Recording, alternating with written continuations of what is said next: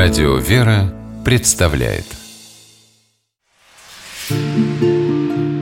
Места и люди.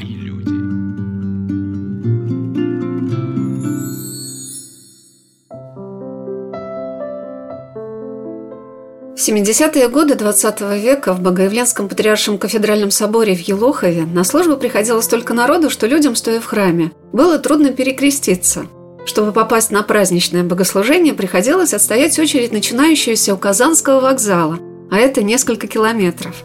Хотя на Рождество и Пасху прихожанам раздавались пригласительные билеты, и многие счастливчики, попавшие в это число, приходили в собор за два часа до службы, чтобы встать поближе к алтарю и видеть патриарха. Святейший патриарх Московский всея Руси Пимен не любил пышные встречи и сразу проходил в алтарь, Однажды, когда находившиеся за ограждением напротив Салии иностранные журналисты включили яркие софиты, он повелел их выключить и сказал, что иначе не будет вести службу и уйдет в алтарь. А богомольцы ждали каждого его возгласа. Голос его звучал глубоко и проникновенно. Особенно, когда святейший патриарх Пимен читал покаянный канон святого преподобного Андрея Критского. Здравствуйте, дорогие друзья! У микрофона Анна Шалыгина – Дни Великого Поста привели меня в Богоявленский кафедральный собор в Елохове. И знакомство с его историей, как весеннее половодье, нахлынуло в душу, жаждущую и утешения, и обновления, и мира. Читая замечательную книгу, посвященную Елоховскому собору, я узнавала о том времени, когда плачущие богомольцы стояли за оградой собора, и для них долетавшие из храма возгласы «Христос воскресе» были как будто приветствия с неба, когда святейшего патриарха Московского и всей Руси Алексея II Спросили накануне 2000 года, что ждет он от нового 21 века, он сказал «Возвращение России к православию».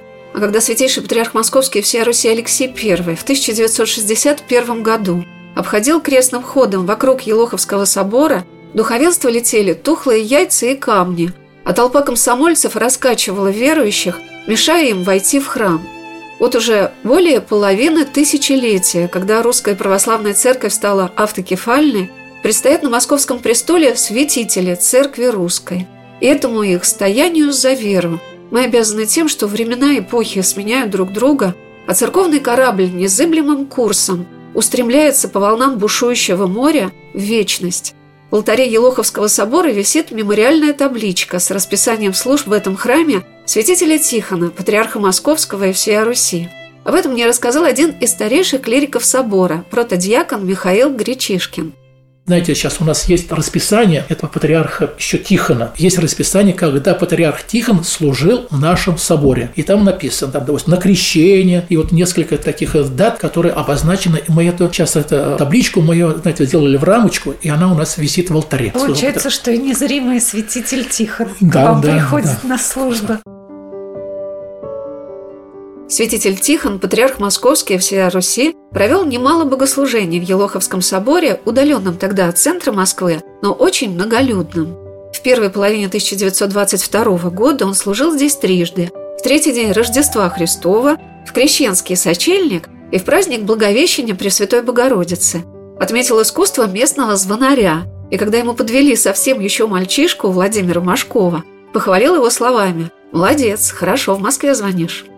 Приход Елоховского собора, по словам священника Сергия Дурылина, был в начале XX века самым многочисленным, народным. И если нужна была какая-нибудь благотворительная или патриотическая жертва, можно было смело обращаться в народный приход к елоховцам – как интересно выбирался патриарх Тихон. Перед иконой Владимирской Божьей Матери старец Засимовой пустыни Алексий долго молился и вытянул жребий с именем патриарха Тихона. О нем все говорят, что самого доброго патриарха выбрали. А ведь помните, да, какое время было? И красные, и белые, кого только не было. Раздирали, да, его на части, и за нас, иди за нас. А как он говорил? Я патриарх всего народа. Как Господь для всех, так и патриарх Тихон. И вот такого мудрого правителя Пресвятая Богородица избрала стал патриархом. Его интронизация произошла в праздник введения во храм Пресвятой Богородицы. Он много раз служил в нашем соборе и приезжал с иконой Державной Божьей Матери. Ведь он ей написал, какой замечательный акафист. Из каждого акафиста он взял по строчке и написал акафист иконе Божьей Матери Державной.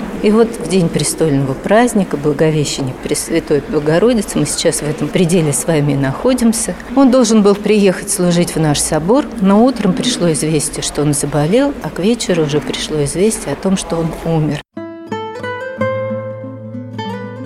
Как будто святейший патриарх Тихон назначил свою последнюю службу в Елоховском соборе, прозревая, что этому храму предстоит занять особое положение в русской православной церкви.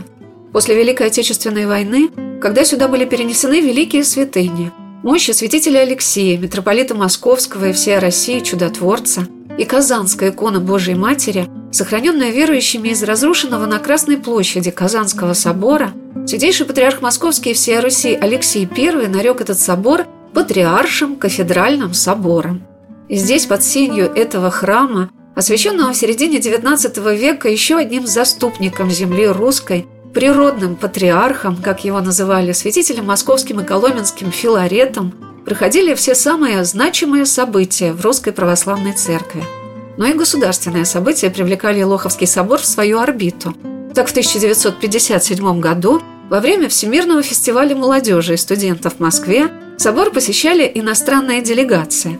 Один из сельских жителей обратился к зарубежным гостям с жалобой и просьбой содействовать открытию вновь своего храма. Правда, властями его дерзновение быстро было пресечено, богомольца лишили свободы.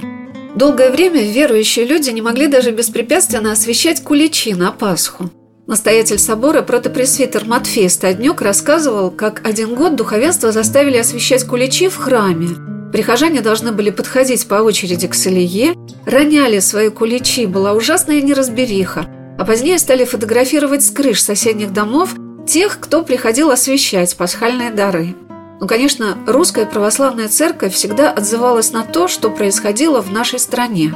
Мы стояли с Еленой Львовной Пантелеевой, руководителем паломнической службы Илоховского собора, у гробницы святейшего патриарха Московского и всей Руси Сергия Строгородского, почившего 15 мая 1944 года и не дожившего до победы, в которой он не сомневался, первым обратившись к русским людям 22 июня 1941 года. А 22 июня праздник у нас отмечался в 1941 году, День всех святых на земле российской просиявших. И службу вел патриарх Сергий Старгородский. Вот здесь, сейчас это Альбауманская улица, а раньше маленький кусочек улицы назывался Девкин переулок. В Девкином переулке была патриархия, маленький деревянный домик, в котором все проходили важные решения, где патриарх принимал оставшуюся часть церкви у себя. Там же он и жил, там же он встречал гостей, и на печатной машинке, которую он владел, ездил. И вот, кстати, он после того, когда 22 июня здесь прошла служба, собор не закрыли, он вернулся в свой домик и написал знаменитое воззвание. И этим воззванием он объединил всех людей, давая понять, что не друг к нам пришел, а враг, и что все должны объединиться. Надо сказать, что Сталин обратился к людям 6 июля только. Елена Львовна упомянула о том времени, когда собор по распоряжению исполкома должны были закрыть 22 июня 1941 года. Несколько раз власти намеревались это сделать. То устроить общежитие, то музей керамики, то фонды Ленинской библиотеки. Но каждый раз решение откладывалось. Особую миссию нес и продолжает нести на своих могучих стенах этот величественный храм. И это отмечали всегда предстоятели нашей церкви – мы находились с Еленой Львовной у гробницы святейшего патриарха Сергия, и она с теплотой рассказывала об этом человеке, на долю которого, по словам замечательного старца архимандрита Иоанна Крестьянкина, и при жизни, и после его перехода в вечность много выпало критических суждений. Мне запомнился рассказ и о детстве святейшего патриарха Сергия в городе Арзамасе, и о его кончине. Но самыми, наверное, пронзительными в годы его пребывания на Первосвятительском престоле – были годы Великой Отечественной войны. Как сердце предстоятеля может чувствовать себя во время таких испытаний? Но молитва в Елоховском соборе не прерывалась ни на один день, хотя и колокольный звон был снесен, и окна затемнены, и в качестве просфорок людям, наверное, выдавали лишь крупицы хлеба. А может быть, они были счастливы и без них, если могли причаститься святых христовых тайн. Елена Львовна поделилась, как в соборе праздновали Пасху 1942 года – Наш собор к этому времени тоже занял оборону. Мы вот в том году отметили 80-летие битвы за Москву. И наш собор тоже принял такую оборону, потому что колокольный звон был снесен и был перенесен в алтарь. Часть зданий была заминирована. Ну, и если бы враг пришел, то этот объект был бы взорван. Потом были заклеены окна, налеты совершались. Но надо было затемнение такое произвести. И были установлены ракетные установки, которые бы защищали небо Москвы. И вот удивительно удивительный факт, что, казалось бы, да, Москва находится в таком осадном положении, и положение верующих, оно ну, весьма тяжелое. Но в 1942 году Пасху разрешили отмечать. И разрешили отмечать именно в ночное время. И есть такие факты, что пришли москвичи, да, представляете, какое тревожное время было, что на сердце у них было. Но Пасха, и кто чего принес, кто там, у кого, может быть, что-то было и такое, и торт, или еще что-то. А вот тут стоял в Никольском пределе девушка, девочка, и в руках у нее был маленький кусочек хлеба. Ей батюшка осветил, и была Пасха. Особенно всегда представляется для многих Елоховский собор. И не только потому, что здесь служили великие патриархи московские, каждый из которых в свое время хранил землю русскую своей молитвой, несмотря ни на какие времена и режимы. Стоит посмотреть фотографии конца 60-х и 80-х годов или военных лет – Архиереи и предстоятели церкви, как воины Христовы в своих облачениях, незыблемо возглавляют церковный корабль, зная, что во главе сам Спаситель – Христос. Святейший патриарх Московский и всея Руси Пимен, по словам близких его людей, всегда говорил «Церковью управляет Бог». Я спросила отца Михаила, который впервые пришел в собор в 1980 году, а какими он запомнил батюшек, которые служили в то время – я когда был еще чтецом здесь, то, знаете, вот посмотрю на этих батюшек, которые здесь служили, это, знаете, что это прям просто, я их можно назвать святыми. Я вот вспоминаю 80-е годы, когда, значит, уже ближе к крещению Руси, очень много было крещтин. Раньше у нас одно крещение вот, в нашем Долховском соборе, потом сделали три, потому что очень много народа. И батюшки приходили после крещения, вечером служба, и еще утром потом служить. Они приходили и говорят, ой, как я устал, вдыхали так все. А я говорю, батюшка, вы знаете, ну, сегодня простая служба, царские врата закрыты, вы можете можете посидеть, возле сдайте, я буду читать там, а вы там сидите. А он говорит, вы знаете, надо бояться Бога, а не людей. И это до сих пор вот мне все это осталось, и я это вспоминаю. В тот день я услышала так много прекрасных рассказов о старинной жизни собора, служители которого с вдохновением и любовью вспоминали многие ее страницы и многих людей, которые отдали собору всю свою жизнь. В посвящении книги о Елоховском соборе я прочитала замечательное приветствие всем будущим прихожанам храма от его настоятеля, батюшки, который в течение 41 года возглавлял Елоховский собор. Это протопресвитер Матфей Стаднюк, почивший в январе 2020 года и упокоившийся в ограде собора справа от алтаря. Клирики храма с теплом и благодарностью вспоминают отца-настоятеля. Вот что сказал протеерей Борис Абримбальский. Отец Матфей, когда я помню, пришел в собор, он мне сказал, говорит, Отец Борис, собор надо любить. Ну как, молодой священник, да, такой грамотный, семинария академия, вот такой нос задрал. Ну как, собор любить? Надо людей любить, надо там Бога любить. Что такое собор любить? А я понимаю, что он хотел сказать. Надо тот дух соборный любить. Ведь у нас даже до сих пор есть такие понятия, как соборяне. Это были люди, которые, ну просто были влюблены в собор. Они никуда не ходили, они, они было свои свои места. Каждый знал, ты приходишь, каждый соборянка, соборянин, соборян, потому мужчина мало было, в основном соборянки. Они всегда были все такие, очень такие, как аристократичные, каждый имел свои места. Не дай бог, ты пройдешь там место, место скажут, молодой человек там, а это, это мое место. И с ними очень не спорили. Да, отец Матвей создавал, здесь при соборе было сестричество по ним создано. Когда было там какие-то субботники, что такое, все, он сам этим участвует. Те женщины, которые такие активные, они кто работал, кто семья, они приходили, они делали там, что, может, убирали в храме, может, там цвета, а потом он всегда их собирал, сажал, и с ними так распевал чай, рассказывал интересные истории. Наверное, каждому верующему человеку захочется на некоторое время стать прихожанином Елоховского собора. Хотя почему на некоторое? Чтобы почувствовать себя в этом братстве людей, которые стояли на службах, затаив дыхание. Очевидцы вспоминают, что на богослужении в Елоховском соборе была священная тишина. Когда служил уже 92-летний святейший патриарх Московский всея Руси Алексей I, его высокий голос доносился до каждого уголка в храме, до каждого сердца – Ведь слово патриарха обращено и к каждому из нас.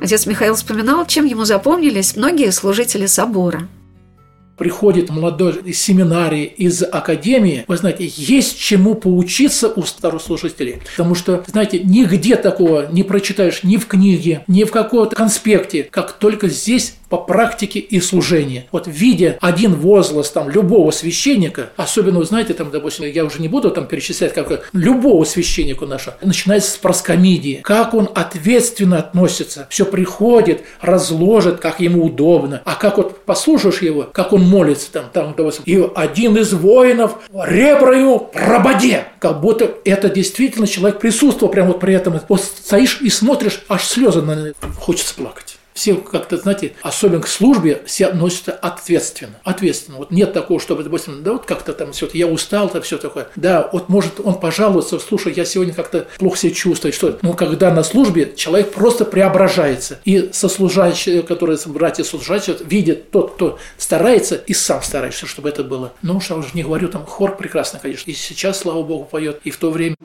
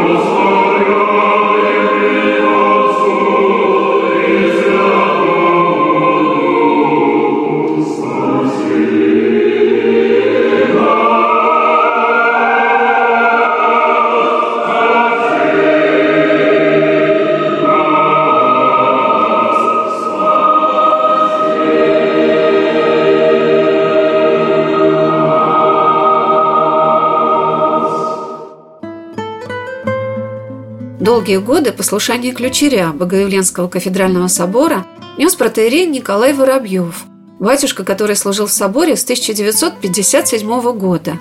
Святейший патриарх Алексей II в своем прощальном слове на кончину протеерея Николая Воробьева, который почил в 2003 году после 46 лет служения в Елохове, сказал, что он с любовью и усердием совершал службу Божию, заботился о веренной ему пастве, отличался добрым характером, честностью, принципиальностью – преданностью делу Божию и верностью своему призванию.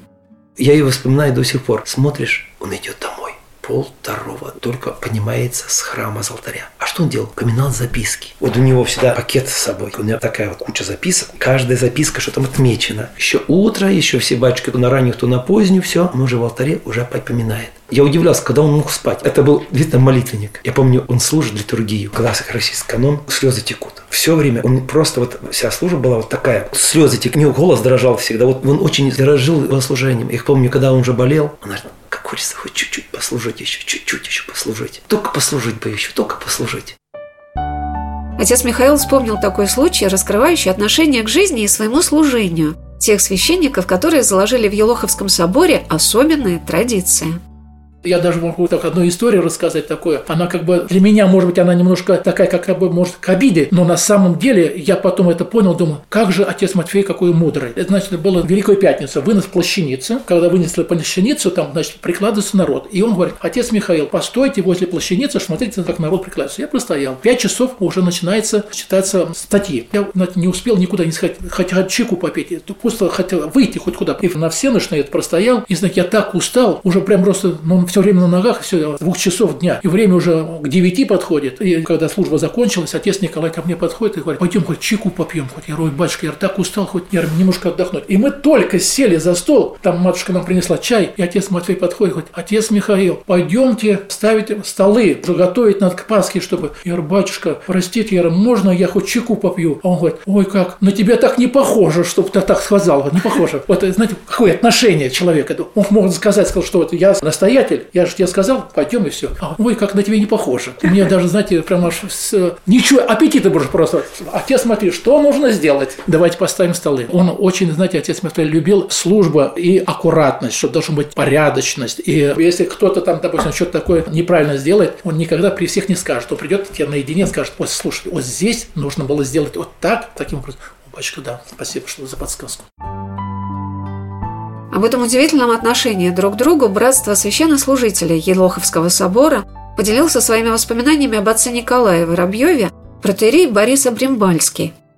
Это был, вот я считаю, удивительнейший человек, духовник. У него даже испытывались патриархи. Именно испытывалось у него. Это был хуни нашего собора. Он здесь служил с 54 года. Помню, меня однажды отец Николай меня позвал. И так мне почесал так хорошо, знаете. Я был виноват. Я не знаю, что я сделал или не сделал. Он мне так почесал. Он 54 года был здесь уже ключарем. И в 94 году, значит, он уже 40 лет здесь как ключарем был. Потом ко мне говорит, отец, прости меня ради Христа. Мне в колено поклонился. Для меня это был до сих пор пример. Мне волос стал дымом. Я же виноват. Он мне просит прощения. Прости меня ради Христа. До сих пор я понимаю, как надо себя вести, если даже ты прав сто процентов. Я помню, приходит мне, говорит, отец Борис, на тебе память от меня, дает мне дарохранительность. Дарохранительность – это такая, ну, сейчас бывает коробочки, бывает, вот, а мне такой дал, где хранятся дары. Вот когда священник причащать больницы, домой, он носит там дары на себе на груди. Я первый раз увидел, он мне дал где-то, она начала 19 конца 18 века, дара носится такая, она серебряная, крест настоящий такой. Отрываешь крест, а там чаша лежит, лжица и такая коробочка для святых даров. Руководитель паломнической службы Елоховского собора Елена Львовна Пантелеева тоже вспоминала, как долгие годы, с 1978 по 2013 год, а по 2020 почетным настоятелем являлся протопресвитер Матфей Стаднюк, батюшка, которому выпала благая честь быть секретарем двух святейших патриархов московских и всея Руси – Пимена и Алексея II.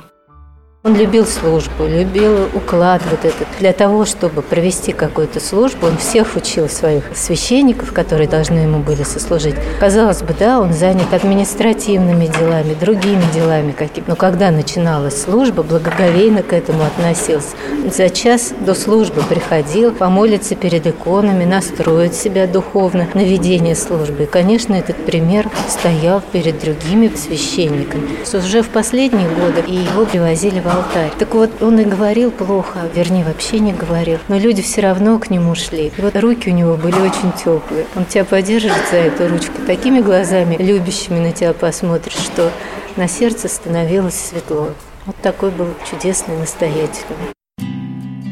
Когда протопресвитер Матфей Стаднюк попросил святейшего патриарха Алексея II освободить его от должности секретаря, его святейшество в своей резолюции выразил отцу Матфею сердечную благодарность за многолетние труды и добавил «С сожалением принимаю это решение, но знаю, что состояние вашего здоровья требует сократить нагрузки. От души желаю вам, дорогой отец Матфей, беречь здоровье и сохранить себя как пастыря, настоятеля кафедрального собора на долгие годы.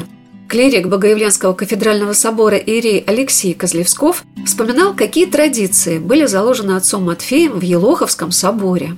Здесь у отца Матфея была замечательная традиция. Он не просто, вот, скажем, покров. Покрову посвящено, собственно, два богослужения. Все ночные бдения и праздничная литургия. А отец Матфей, он продлял праздник, потому что московский люд, московские православные очень любили торжественное богослужение, архиерейские служения, замечательный хор, который всегда пел, множество народа, особенный подъем как-то. Поэтому приходили не только на все ночные бдения, приходили, старались, конечно же, на литургию, но это было день будничный, и не все могли работающие люди. А вот вечером, в день праздника, вечером, они всегда приходили собственно, приходит и сейчас. Не только, скажем, на Рождество с утра, но и вечером. Не только в какой-то праздник преображения с утра, но и вечером в этот праздник. Вечером вот этого дня, когда уже по уставу мы должны служить следующую рядовую службу, посвященную каким-то другим святым. А люди приходили все равно. Они понимали, что сегодня праздник. Как же они остались без праздника? Они не были на литургии, они работали. Они приходили 14 вечером. Не только 14 во все праздники. В чтимых святых всегда. И отец Матфей объявлял у нас, не как в других храмах, отслужили праздничную литургию и по домам. Нет, братцы, общий сбор. Все священники остаются вот на эту службу, на вечернюю рядовую, но вместо кафизмы у нас будет акафист, посвященный вот празднику, который ушел, которого уже нет богослужения. Но мы как бы, как считали, как по празднеству такое вот. Мне думается, что каждый приход в Елоховский собор становится для человека праздником. Не только потому, что здесь есть такие великие святыни Русской Православной Церкви, как Казанская икона Божьей Матери, мощи святителя Алексия, митрополита Московского и вся Россия чудотворца, десница апостола Андрея Первозванного, множество частиц мощей, святых угодников Божьих и прекрасных икон.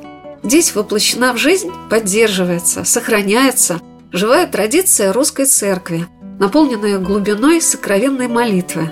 И люди чувствуют это дыхание жизни, стремятся насладиться этим воздухом, молитвенным духом, что для меня елоховская традиция? Это прежде всего молитва. Меня учил отец Матфей молитве. Он меня никогда не ругал, что литургия затянута. Он сам затягивал литургию. Для него поминовение имен – это святое.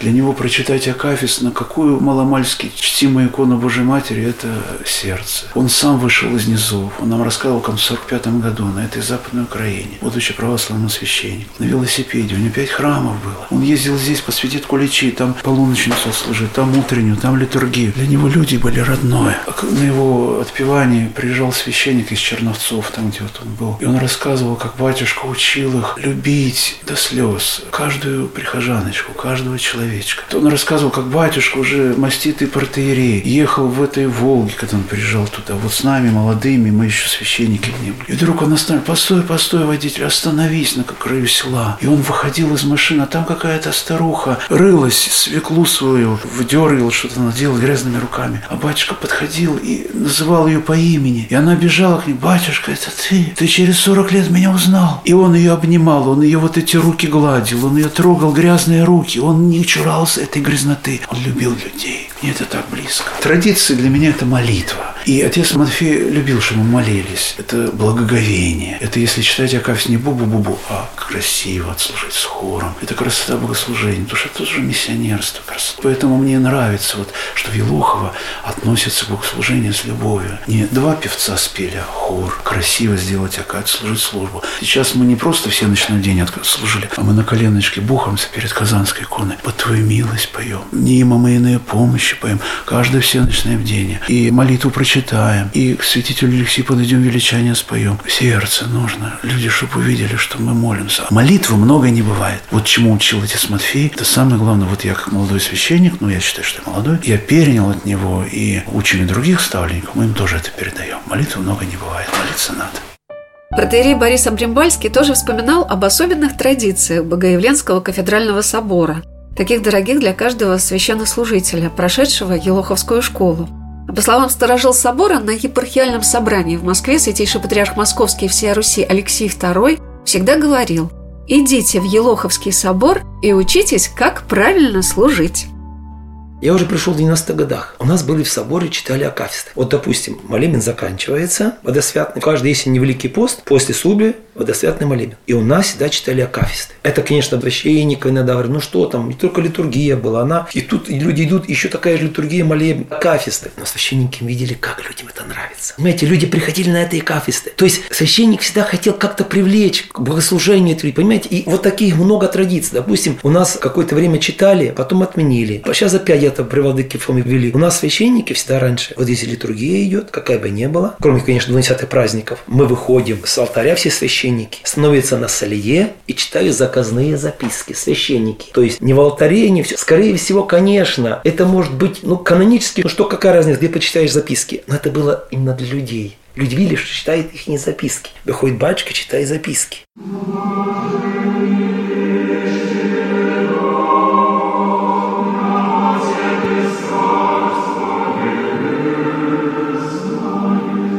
Еще в Елоховском соборе была заложена традиция пения акафистов на распев и пения некоторых частей службы, состоящим в храме народом. Но мне кажется, главной традицией Богоявленского кафедрального собора в Елохове стало Елоховское братство священнослужителей. В этом храме у гробниц святейших патриархов московских и всея Руси Сергия и Алексея II. Рядом с мощами святителя Алексея, митрополита Московского и всея России, чудотворца, у подножия Казанской иконы Божией Матери сердце не может остаться равнодушным, немилостивым, холодным. И это самое дорогое, что мне подарили эти несколько удивительных встреч, так многому научивших, когда мне посчастливилось пообщаться с клириками Елоховского собора. Оставайтесь на радио «Вера».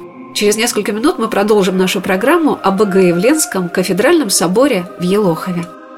Здесь традиции еще такие, знаете, на вечернем богослужении всегда, когда выходит дьякон, говорит о их теню, то после арцем, там такая сугубая теня, там поется «Сподобие Господи». И это всегда поется, это наша традиция соборная, может, нигде такого нет. «Сподобие Господи» поется с народом. Дьякон возглавляет, а поет народ «Сподобие Господи». На литургии поется «Заступница усердная» с народом. И весь народ поет это. Потом еще что, на вечерней еще «Честнейший Херувим» поется тоже с народом. Знаете, раньше было, конечно, прихожане более такие, они верующие были, и они старались сами запоминать и петь. Сейчас мы даже размножили текст честнейших Херувим. Слава Богу, тоже сейчас начинает петь. Но вот были немножко 90-е годы, вот эти сюда, и плюс в 2000 то немножко как-то пение с народом было как-то утрачено. А вот 80-е годы, знаете, какой бы тропарь не запел дьякон, сразу люди подхватят, всегда подхватят. И «Сподобие Господи» казалось, что думаешь, ну это, наверное, слышно, наверное, по всей Москве, как споет это «Сподобие Господи» или «Заступница усердная». Просто все, знаете, громогласно, громко громко, никаких микрофонов не было. Все очень громко.